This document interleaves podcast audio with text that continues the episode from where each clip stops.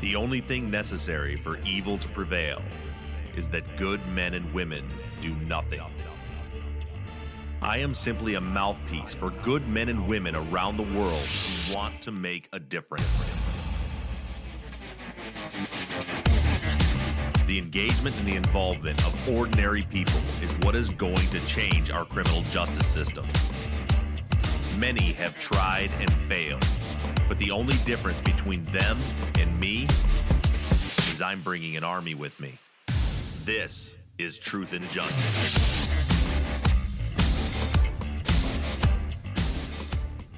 Hello, everybody, and welcome back to Truth and Justice. This is your Friday follow up episode, and I'm your host, Bob Ruff. And I'm your co host, Mike Bussing. Well, it's been a long two weeks, but we are finally back from our vacation. And as always, we want to thank you for giving us the opportunity to take a week off. Uh, I know Mike did some stuff around the house here in town. Yeah, I didn't go out of town, but I definitely hit the beach and spent some downtime relaxing. It was a good vacation. You and Skip. Yeah, me and the new dog. Yep. And uh, I was able to take my family to Kentucky and to Tennessee, and we just had a really good time. So, again, thank you for giving us the opportunity to take the week off. Uh, a lot has happened in the last week. For any of you that follow along on social media, you know that we've had some issues with iTunes, and it revolves around our previous music guy, Mr. Jonny Rose. Yeah, that's brought up a lot of questions. I'd like to talk a little bit about that today, too. Yeah, so we'll get into that, and that's something I've kind of avoided talking about since October when we stopped using Jonny's music, but it's kind of been brought to the forefront now, and now I think we owe everyone a, a real explanation on that. Prior to us leaving, we dropped the Asia McClain interview, which I don't think we had a whole lot of questions about that one. No, there weren't too many questions. Uh, I had a few for you in the outlines, so maybe Oh. we could hit those too. Sure, yeah, and uh, but everybody seemed to really enjoy that interview. We got a lot of great positive feedback about that. So we'll start off, I guess, talking about the music situation. Okay, that's fine. Now, for the next few minutes, we're going to talk about this whole music situation. And the reason that I haven't brought it up prior to this is because I just don't want to bring in any business type drama into the podcast. But uh, I have had a lot of people over the last several months asking what was going on and wanting an explanation, and I've avoided the topic. But since this week we were actually removed from iTunes, which is an issue we're still working on today, which is Wednesday, it's something that absolutely at this point does need to be addressed. So I'll explain it in detail. But with that being said, I know there are some of you that have no interest in any of this discussion. So in order to try to do this in a way that we can get the information out there for those who want it, but give people the opportunity that don't want to listen to it a way to get past it, we're I don't know how long it's going to be, but we're going to talk about this music situation. And then Mike, what we'll do is when we're done with this discussion, put in about 30 seconds of bump music, some of Shane's music in there. So that listeners, if you just right now want to hit the 15 second forward skip button on your podcast app, you can bump forward until you hear some music, and then we'll get back into the normal case stuff after that. Okay, so what happened? Why did we stop using Jonny's music to begin with, Bob? Right. So this is a question that has come up ever since October when we switched from Jonny Rose to Shane Yoder with PutThemInASong.com. And the reason that we don't use Jonny's music anymore, and again, I tried to avoid all of this drama, is I found an ethical dilemma with continuing to work with Jonny Rose.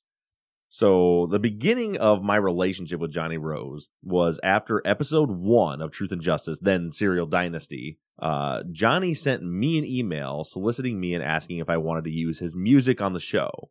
And I'm just gonna, it's a short email, so I'm just gonna go ahead and read to you what that email stated. It says, Hi Bob, my name is Jonny Rose. I'm a songwriter and composer based in Los Angeles.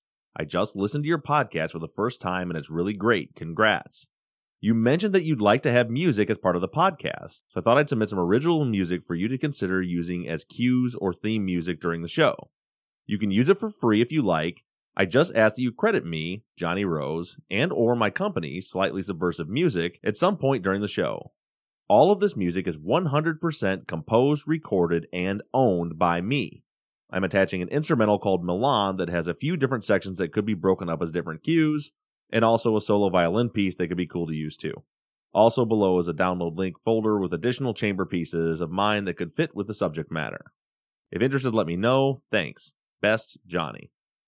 So as you can see clearly, our relationship began with Jonny soliciting me, asking me to use his music, offering it for free, claiming 100% ownership of the music, and all he asked in exchange for that was for me to credit him and his company, which, as you all know, for those of you that listened since the beginning, I did that in every episode. So, as the story goes, as time goes on, the show gets bigger and bigger and bigger. And mind you, the show was still costing me a lot of money. I wasn't making any money for a long time, for almost a year into the show. You remember back then, I was still working as the fire chief and I was doing the podcast on the weekends and evenings, just working out here still in my shed. So, about that time, when the show started to get bigger and sponsorships started coming in, but I wasn't being paid by anybody yet, I offered to Jonny to create the Truth and Justice soundtrack and told him that I would advertise for it so he could make some money. And as I mentioned every single time I talked about it on the show, all of the sales of the soundtrack went directly to Jonny. I didn't take one single dime of that. I didn't want it. And that was my idea that I did to try to help pay him back for letting us use his music. So up to that point, all things were good. And I will acknowledge that at that point, Johnny said maybe at some point, if the show starts making a lot of money, maybe we could talk about some kind of a licensing fee, which I was fine with. Well, a few months later go by, we're picking up new cases, I'm getting swamped, and that's about the time that I hired Mike. Well, when Jonny heard on the show that I hired Mike, he sent me an email, and that was in October, telling me that up till now the music was given to us for free, but since we're making enough money to hire a full time employee, we need to talk about licensing fees. And he said that he wanted $350 a month to continue using his music. Now, what I want to point out first here before I move on with this story is that this was never about the money. It wasn't the issue of the $350 a month. Now, at that particular time, that was a lot of money, and I didn't know what the reasonable amount was or industry standard was to pay for the licensing of what were eight tracks of his that I was using. So I emailed him back and told him I would have to think about it and look at the budget, and we can talk later on after I have a couple days to kind of absorb that. Well, that turned into Jonny emailing me several times over and over again. First, that he was willing to negotiate the price, but then no, he wasn't willing to negotiate the price, and followed that up with if I didn't agree to pay him, then he would issue takedown notices and take down the whole podcast. And he also told me that it was his publisher, Warner Chappell, that was forcing him to now take licensing fees for the music. Now, for me, the big trigger here that made me think that maybe Jonny is not the person that we want to continue working with on the show was the fact that he was willing to take down the podcast, which means take down all of the support for Adnan Syed, Kenny Snow, Edward Yates at that time, Kerry Max Cook, he was willing to remove all the support. Now, mind you, I'm not making, and at that time, was not making any money off of those old episodes. So it doesn't have any effect on me personally if the episodes are removed. The only people hurt by that would be Adnan, Kenny, Ed, and Kerry Max Cook.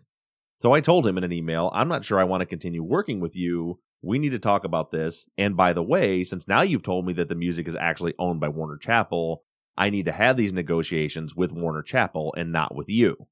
And that was on the advice of my attorney. So, long story short, eventually I get on the phone with Warner Chappell. And this is where things completely went downhill. The conversation last October that I had with someone from Warner Chappell was to discuss negotiations as to what the cost would be going forward to continue to use Jonny's music. Even though I had some reservations about continuing forward after his threats of taking the show down, Jonny's music had kind of become something everyone was used to on the podcast. You know, it wasn't that necessarily his music was the perfect fit for the show, but it's what they had always heard with the show since the very beginning. So if I could continue working with him, I wanted to. So I go into good faith negotiations with Warner Chappell. And during the course of those discussions, which I'm not going to get into too much about my dealings with Warner Chappell, all I'll tell you is we had throughout the course of the last several months what could be considered normal business communication negotiations. They just went how they would normally go, and they ended with Warner saying that they are not going to pursue the matter any further. But going back to the beginning, I was telling them that when I looked up what it costs to license a single track, that fee is typically a one time fee and $100 or less. And I learned that because in the interim, when we were trying to figure out what to do with the music, I was licensing music online and buying licenses for 50 to $75. So an ongoing fee of over $5,000 a year to use these eight tracks just didn't seem reasonable. But in any case, as we started to discuss the matter, I was told don't worry about past use, let's look at going forward. And I asked the gentleman if he knew the situation between me and Jonny, and he said, Oh, yes. He sent me a Word document with all of your emails in it from beginning to end. So I have the whole history right here. And he started reading to me the emails that Jonny had sent to him and Jonny had edited and doctored the emails to completely change the context of what they said. So it was at that point that I said, moving forward, I am not going to work with this man. The show is called Truth and Justice. We are all about truth and justice. And I'm not going to work with a man that, number one, will threaten to remove the support for the people that we're working for. And number two, is willing to lie and falsify documents to do so. So that, back in October, is why we stopped using Jonny Rose's music. And I never explained it because I didn't want to air out all this dirty laundry. But that was the reason why we stopped using Jonny Rose. So after that, moving forward, I was working with Warner Chappell and we were negotiating a fee for the past use of music. And my position at all times with Warner Chappell and my attorney's position was that I don't owe Jonny Rose anything because he gave me express written permission to use the music for free. In exchange, by the way, for advertising, which unlike the number that they had pulled for their licensing fees going forward, the advertising fees actually have a monetary value that's based in reality based on an industry standard. And the amount of advertising that I had provided for Jonny Rose during the course of this 18 months that we worked together has a fair market value of well over $100,000. So I certainly didn't feel like Jonny was cheated in any way, shape, or form.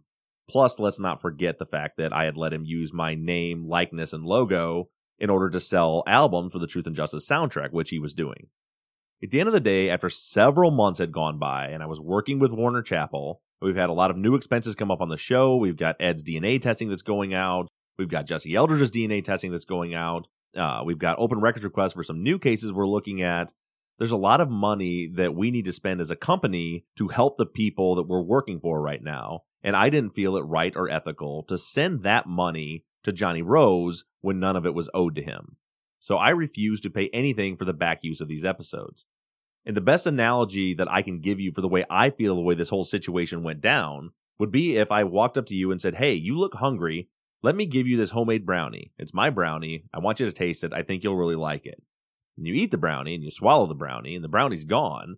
And then I come back to you a week later and say, Oh, by the way, that wasn't my brownie. That was my mom's brownie. And she wants a thousand dollars for that brownie and it's too late to uneat the brownie. The brownie's gone. And now they're asking for an exorbitant amount of money that has no basis in reality. And that's basically what happened with me and Jonny Rose. So I told you all that to tell you this what's going on right now is while I was dealing with Warner Chappell, because they're the only people I'm supposed to deal with, according to Jonny, Jonny Rose a few weeks ago sent an email to Apple telling them that I violated a copyright and that I used his music without permission on the podcast. So the first time this happened, Apple sent me an email telling me that this claim was made. I responded by sending them all of the supporting documentation, including the very first email Jonny sent me telling me I could use the music for free, all the way to the end, the very last email, where he acknowledges you've been using it now for free as agreed upon. But moving forward, we're going to have to look at a licensing fee. And I showed them how from that date moving forward, I never used the music again. Apple looked into it, sent me an email back, and said, We will not be removing the podcast. The claim is baseless. So when I went on vacation last week, I thought the problem was done and over with. Well, apparently, while I was on vacation, Jonny submitted the claim again.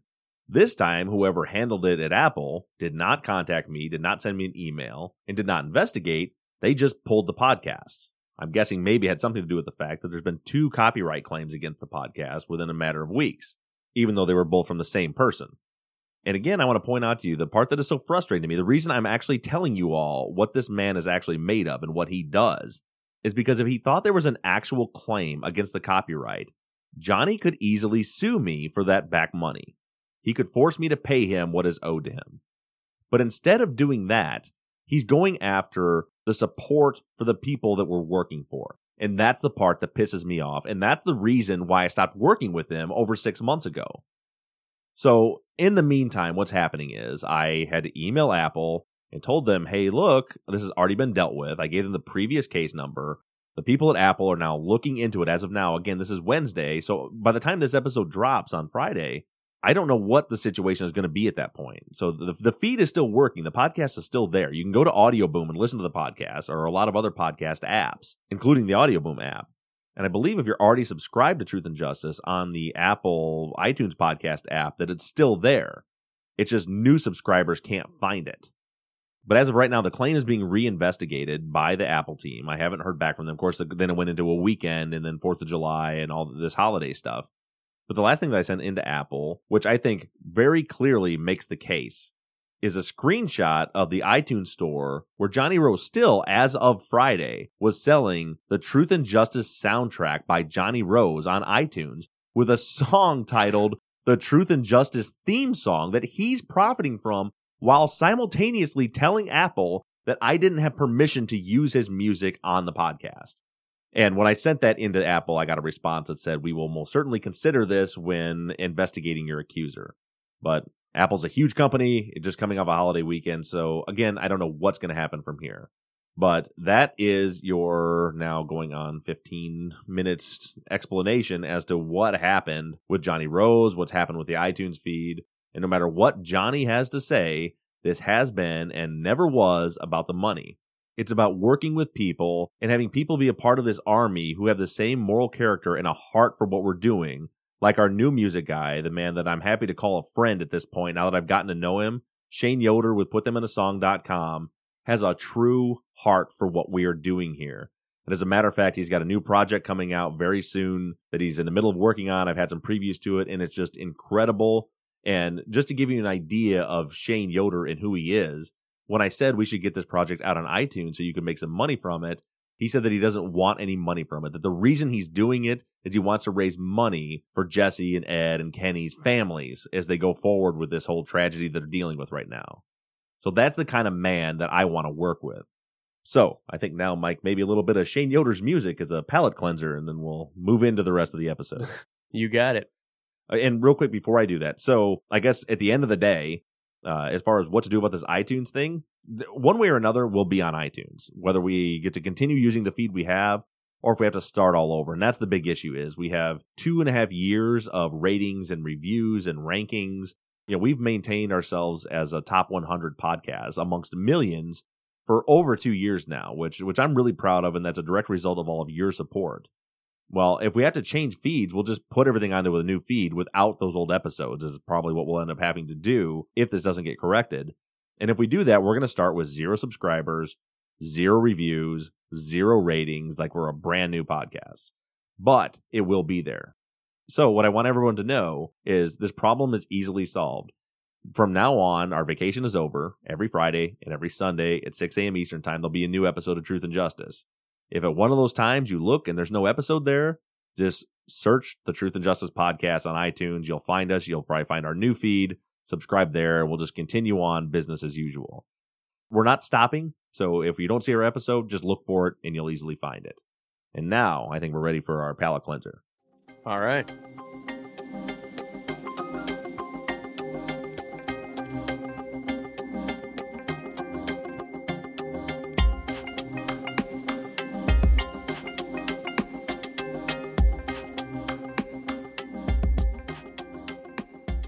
All right. Since we had two weeks off, and with the fact that our last episode was an interview, there weren't a whole lot of listener questions. But I have a few things here I want to go over with you in regards to the Asia interview. Okay, go ahead. As everybody knows, on our last episode, you interviewed Asia McClain Chapman, known for involvement in the Adnan Syed case. We definitely appreciated having her on the show, and although we haven't touched on Adnan's case in a while, it was good to revisit since so many listeners are eager to know more about the case. In the interview, Asia said she felt guilty for not fighting harder for Adnan, saying in 2010 she took the alibi information she had to Urick, but not further. Then she said after hearing Serial, she was able to see the bigger picture and her significance to the case, which is exactly what we had happened with Shauna when she heard Truth and Justice, right? Right, exactly. This says a lot about podcasts like Truth and Justice that work very hard at getting the truth out there for everyone to hear when there might be other forces at work or people trying to hide other important information. What do you think about all this, Bob? The concept of podcasts and what they can do for cases like this? I think it's a new medium that is just it's incredible, and not just us. I mean, Undisclosed has been doing this, and podcasts are popping up all over the place that are accomplishing the same thing. You know, it's made for the business side of all of us. You know, there's all this quote competition now, but people have asked me why I always promote these other podcasts. It's because of what they're doing, like Up and Vanish, working on the Tara Grinstead case in Georgia damn it, Payne's taking our listeners, you know, Yeah. but but he's doing good work over there. And then you have the Someone Knows Something podcast and Breakdown, and there's just all these different shows that are out there now where people are just getting involved. It's just amazing. It's a it's a phenomenon that has never happened before, and I just, uh, as you know, we're still keeping the name top secret right now, but. I was just talking to someone uh, involved in a wrongful conviction case that we're probably going to be covering in the near future. And it's a case that has had all kinds of scrutiny put on it. But one thing that's never happened with this case is this grassroots crowdsourced approach that we get in these podcasts. Yeah. There's always, and I say this all the time, and I'm always quoting, you know, the podcast, someone knows something, uh, and I don't mean to be, you know, plugging their podcast, but, but that's when I, someone does know something. It's almost impossible for a murder to occur or a, one of these brutal crimes to occur and someone doesn't know what happened besides the person that actually committed the crime. Like in this case, in, in Kiao's case, I am pretty darn certain there's a group of at least about 10 guys and gals that know what happened. And only two, three, or four of them, I think, were involved. But the rest of them all know. And then those people talk and they tell someone and they tell someone, just like we had with Sylvia when the other, you know, the undocumented immigrants knew what happened, but they never spoke. But, but that's never going to be found out through a traditional method of investigation. But when we come into it, not just us, any of these other shows uh, that do what we're doing, and just ask listeners on a real level and say, hey, ask around. You're from the area. You might know the person that knows someone who knows someone that knows who did this, hmm uh, and it's and it's having a hell of an impact. And then as far as like Shauna and Asia are concerned, I mean, it's amazing the parallels. And I, have said this before that as we research wrongful convictions, there's a pattern. There's always a pattern. You should easily be able to identify what went wrong. And then we see these weird patterns like with Asia she had no idea what was going on. And I think that that's something that uh, through our show and these other shows that is coming to light now is something that people don't realize is that no one actually knows what the hell happened in a trial. Right. You know, it's it's like so anyone that was on a witness list doesn't know what happened in the trial because they weren't in there because they're typically with the rule of witnesses in Michigan they call it sequestering the witnesses. Uh, but in other states it's called the, just a rule of witnesses where they can't be in the courtroom. And then, you know, like Asia doesn't go to the trial. She didn't really, wasn't really involved all that much. She just knew that she saw him that day. But what Asia didn't know was that the time when she saw him that day was the exact time that they were claiming that he committed the murder. Uh, and so uh, what the podcast does, ours and others again, by breaking down and reading uh, trial transcripts and, and putting out the case documents, not only is it intriguing and interesting for our listeners who are helping to engage and try to make a difference, but it's reaching people that were involved in the case that had no idea what happened. And, and for me, that's been a big eye opener. And, and, I don't know if it has for you too. Oh, absolutely. Yeah. To, to, you just assume, like in this case, I always assumed that Shauna Couples knew exactly what happened. You know, I, I thought she knew how Jesse got convicted. And and you would assume that Asia McClain knew how Adnan Syed got convicted. But the fact of the matter is, neither one of them had a clue. Yeah. You know, because, you know, the, the prosecutors don't put out in the press usually, hey, here's the exact time that we think and, and manner in which the, the, the crime occurred. The, the defense doesn't even know what their narrative is until they get into the courtroom. And, and you know, at the end of the day, there's going to be a, a little newspaper blurb that says, you know, Syed convicted, Eldridge convicted. And they're not going to get into the, you know, the two weeks of trial that went there. So, Sure. yeah, I think that this grassroots podcast crowdsource investigation thing it's new it's powerful I, th- I think it's a, i think the word best word i could use to describe it is that it is powerful and it's got some i'm i can tell you firsthand there are you know some former cops and former prosecutors out there that are really not liking it too much um, because it's definitely dragging up some skeletons out of closets for sure Absolutely. Yeah, and I want to personally say that I really admire, and I'm sure a lot of listeners really admire, the courage that these women have to be able to stand up and do the right thing. Yeah, it's definitely not easy to. I mean, you think about uh, Shauna, uh, for example. Well, and Asia too. Asia's a little different because you know she just she wrote she took a proactive step and wrote a letter, and it was just Adnan's attorney that messed it up and never contacted her. But even for Shauna, the the guilt that she said she was feeling, which is undeserved, I think, and so does Jesse, and so does everybody else involved. But for her, in the fact that by her coming forward now, she is having to kind of face the fact that she didn't come forward before. hmm Um, and even though we all know that she didn't really know what was going on exactly, but the fact that she didn't come forward before is is it, it's it's no easy task. So you know, I, I agree with your sentiments exactly that I, it's just awe inspiring that that both Asia and Shauna and, and Tammy also who was on the show about a month ago uh, to come forward and I mean think about Tammy. Tammy is you know does not have a good relationship with Jesse. You know, they, they their relationship didn't end well, but she said right is right, and I'm going to stand up and I'm going to tell the truth. Yeah. Um. So you know, hats off to all of them. Okay, and one last thing here. Uh, a lot of people were wondering why this episode was categorized under season three as opposed to season one. You want to go over that? Yeah, I mean it's nothing too complicated. It's I had a few people ask me that on Twitter and through emails and stuff too. Uh, it's just simply because we're in season three, and I've messed around with that numbering and tried to, you know, if we draw something from season one to change the numbers up. But the the, the thing was, my conversation with Asia came up because of the season three case because of Shauna Couples. So our, our kind of an initial plan was to talk about Shauna's situation because Asia listened to the episode and was familiar with Shauna's situation. So really the context was about season three, but we ended up discussing a lot more uh, about season one, about the Adnan Syed case.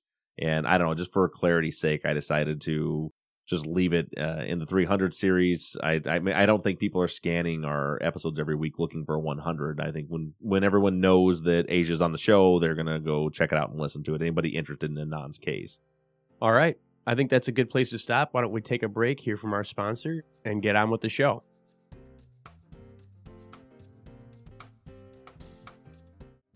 All right, I was digging through some social media earlier and came up on a thread on the fan page started by longtime listener Kristen Peterson. Here, listeners had a discussion on theories about the case, and she pointed out that this was simply a discussion where listeners' inputs couldn't be judged negatively, which is the perfect mindset to have for a discussion over truth and justice. But I wanted to read a few of these theories to you and get your feedback. Kristen's post offered up a female attacker, maybe someone who was interested in her husband Kenneth. Listener Michelle chimed in saying a woman on the small side could explain the difficulty in controlling Kiao in the crime scene, which makes sense. Adding to that, listener Matt suggested the neighborhood woman we've heard little about who Kiao would find on her property when returning home from work. What are your thoughts on a female attacker, Bob? I mean, I certainly wouldn't rule anything out. I don't think we're at a place where we can rule anyone or anything out at this point. I would say that, in my opinion, right now, the idea of a female attacker just seems unlikely, and that's for a couple of reasons. One, uh, the victimology doesn't suggest any kind of motive for a female attacker. Uh, as far as we know, and that's the problem is we don't know a lot of things, but we don't know of any issues in the relationship between Kiao and Kenneth. We don't know about any, you know, affairs or anyone crushing on Kenneth or anything like that. Uh, also, we have the simple fact that, in my opinion, and I, I know that this is still up for debate, but in my opinion, there were at least two, if not three different knives used to attack Kiao. And so I, I honestly think that any single attacker, in my just opinion right now, and again, that's we're still still early stages here, but I don't believe that we're looking at any single attacker based on the crime scene, the directionality, the wounds, the number of wounds, the different sizes of the wounds. I think we're looking at least two or three people that were committing the crime. And as far as the woman that we're referring to, I don't know anything about her. You know, when we we heard about her, it was sounded like to me this was someone that Kiao knew. She was a neighbor or a friend. And what Kiao didn't like is that the woman would just go to her house when she wasn't home. So she'd get home from work or get home from her walk and she was there. And Kiao didn't like that but that's the only thing we know about this woman. That that's a pretty large leap to go from you know going to your house and you're not home to brutally murdering you. again, I, I, can't rule out for certain. Can't rule out a female attacker, uh, and one reason you can't rule it out is because we still don't have a clear motive here. Now, if there was rape, well, then clearly not female. Um, but since there wasn't any kind of sexual assault, there wasn't any robbery you know you're looking at what we initially looked at and thought of as overkill uh, which would be something very personal with all the stab wounds. Uh, but in for me as, as as I've dug deeper into it and really analyzed each wound stab by stab cut by cut I don't think that this was overkill at all. I just think it was a frenzied unplanned disorganized attack.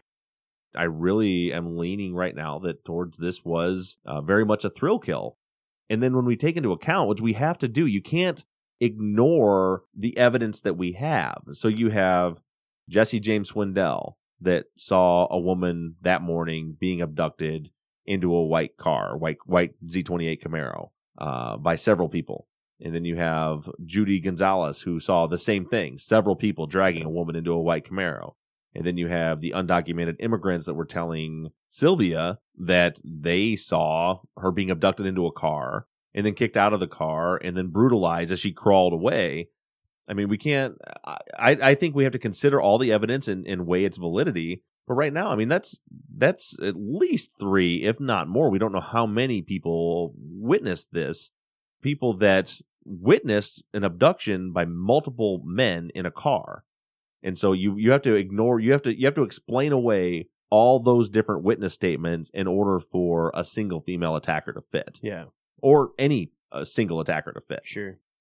All right, and then you did mention the undocumented immigrants just now, and that got me thinking. Uh, there was some listener feedback on the fan page about maybe some of these undocumented immigrants returning Kiao's keys to the mailbox. Did you want to talk about that? Yeah, a few listeners have brought up something that I think is a really good point. I think it's, it's a really good line of thought in the fact that maybe if these were undocumented immigrants that witnessed the attack, and it sounds like maybe at the beginning and the end of the attack, so probably multiple people, I would think, if that story is true, if it pans out and it's, and it's reliable, that they would be the ones that would be likely to put the keys back in the mailbox just as a good deed. You know, let's think, let's talk about for a minute. We haven't really got into this too much, but let's say the car abduction theory is what happened and that's accurate. Okay. So if that's the case, where would we expect to find the keys? Probably somewhere where the attack started. Right. So if we're looking at an abduction that happened on Grady Lane near Apache, way up there on the north end of the school, and I think so. If, she if she indeed carried her keys in her right hand, as Kenna said she always did, and a couple of her friends said she always carried her keys, and this fight, this struggle starts, I would expect the keys to drop then, uh, which would also explain. You know, people wonder, well, how did the cops not find the keys? Well, the, the, the police reports clearly state the only place they looked for evidence was up and down September. They didn't look over on Grady or over by Apache. They never even looked over there. Mm-hmm. So they could have been just laying right on the sidewalk and they never would have known. But so if you have one of these undocumented immigrants that lives in that area, maybe right there in that corner, who in fact did witness the attack and saw the keys there, I would not think it out of the realm of possibilities for them to grab the keys, and they're not going to talk to the authorities. They don't want to get involved, but just to go over and put the keys back in the mailbox. I think that's that's I think that's a perfectly at least reasonable hypothesis as how they got there. All right, Bob, and then one last note before we wrap things up. You did just get an update on the Dallas PD open records request today, didn't you? Yeah, I did. As a matter of fact, that, so this process has been a little odd, and I don't remember how much we got into it on the previous episode, but I filed the open records request with Dallas back this winter, February, I think uh, with Dallas PD for all of the police files, the recordings, the notes, all that stuff. And they just blew me off for going on three months. And then finally, they sent an appeal to the attorney general saying they didn't want to turn these documents over because they thought they were ineligible to be sent to me for one reason or another. Uh, and then I sent a response to the attorney general pointing out that the Texas state law says they only have 10 days from the time of my request in order to make that appeal. So it's time barred, or at least in my opinion, it should be. Hadn't heard anything back from the attorney general, which I would assume that would take, you know, they have up to like 45 days to do that. But then I just got an email saying your open records request is ready and this is how much it's going to be. Uh, send us a check and we'll send you your stuff. So Yeah.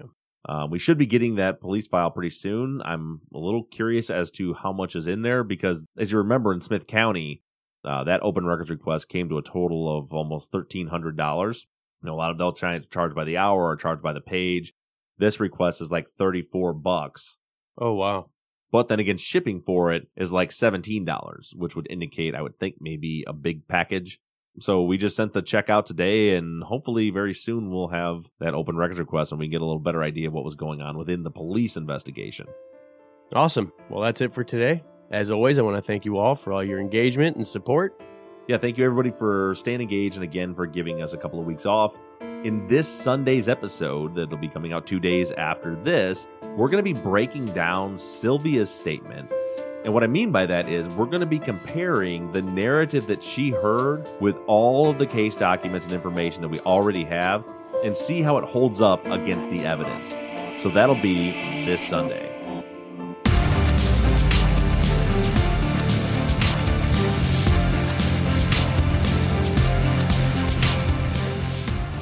Truth and Justice is a production of New Beginning Incorporated. Our executive producer is Mike Bussing. All music for the show was created by PutThemInASong.com. We'll thank our transcription team, Desiree Dunn, Sarah Hoyt, and Sarah Mueller. And thank you to Chris Brinkley of SylviaConsultants.com for creating, managing, and maintaining our website. And also a big thank you to Amanda Meyer, who designed and created the Friday follow up logo. And as always, thank you to all of you for all of your engagement and support. Keep sending in your thoughts, theories, and ideas to theories at truthandjusticepod.com. Remember, you can always leave us voicemails at 269 224 2833. You can like our Facebook page or follow us on Twitter at Truth Justice Pod. However, you do it, stay engaged, stay in touch.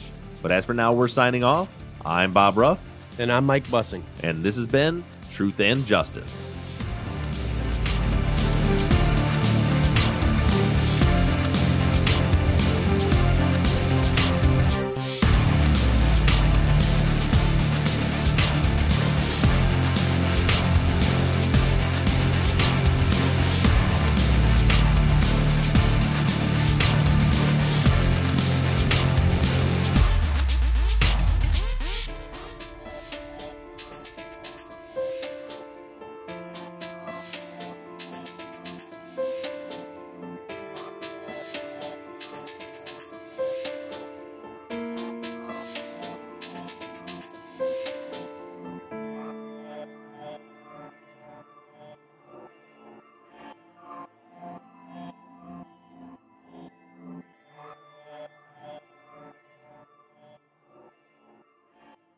Oh, weak sauce. Cut that live. Nix that. Let me try it again. So I know all of you really love hearing me and Mike talking about our underwear. But it's an endless topic. You can. It took a while to, a while to pull the trigger on that I one, Mike. said- God. I want I want you to say Okay, this right, line. right. Say Soft- their soft lock. All right, here we go. There we go. All right. Their soft lock adjustment system rests. Man, are you kidding me? Since when did we in America say the, the term genitals in an ad for underwear? When does that ever It's happen? in the copy. We're starting today, buddy. And this is because I couldn't be witty and fun, right? Right, Like yeah. this is my punishment. I have You- to say the word genitals on the air. You had a chance to be organic and say some yeah, things. you gave me a few shots there. You, couldn't, did. Couldn't pull the trigger. All right, here we go. Remember to insert there at the beginning of that. Damn it. All right. Their soft lock adjustment system rests genitals up against. Their soft lock adjustment system re- uh, Their soft lock adjustment system rests your private parts up against, up and away from Private the. parts is so much worse than genitals. Okay, fine. There, Give me that. No, no, I'll do it. I want you right now just to say the word genitals. Genitals. So you do have the ability. And I've worn a lot of underwear, Mike. Yeah, and the worst part about wearing. Been wearing them for years. Right. You got nothing. No, I was getting ready to say something. You cut me off. Go ahead. Yeah, one of the worst things about buying conventional underwear is that the boxer briefs that I like to wear will ride up really high, and then it can cause like you know Your- Hangs out the bottom. that happens. Yeah, that does happen.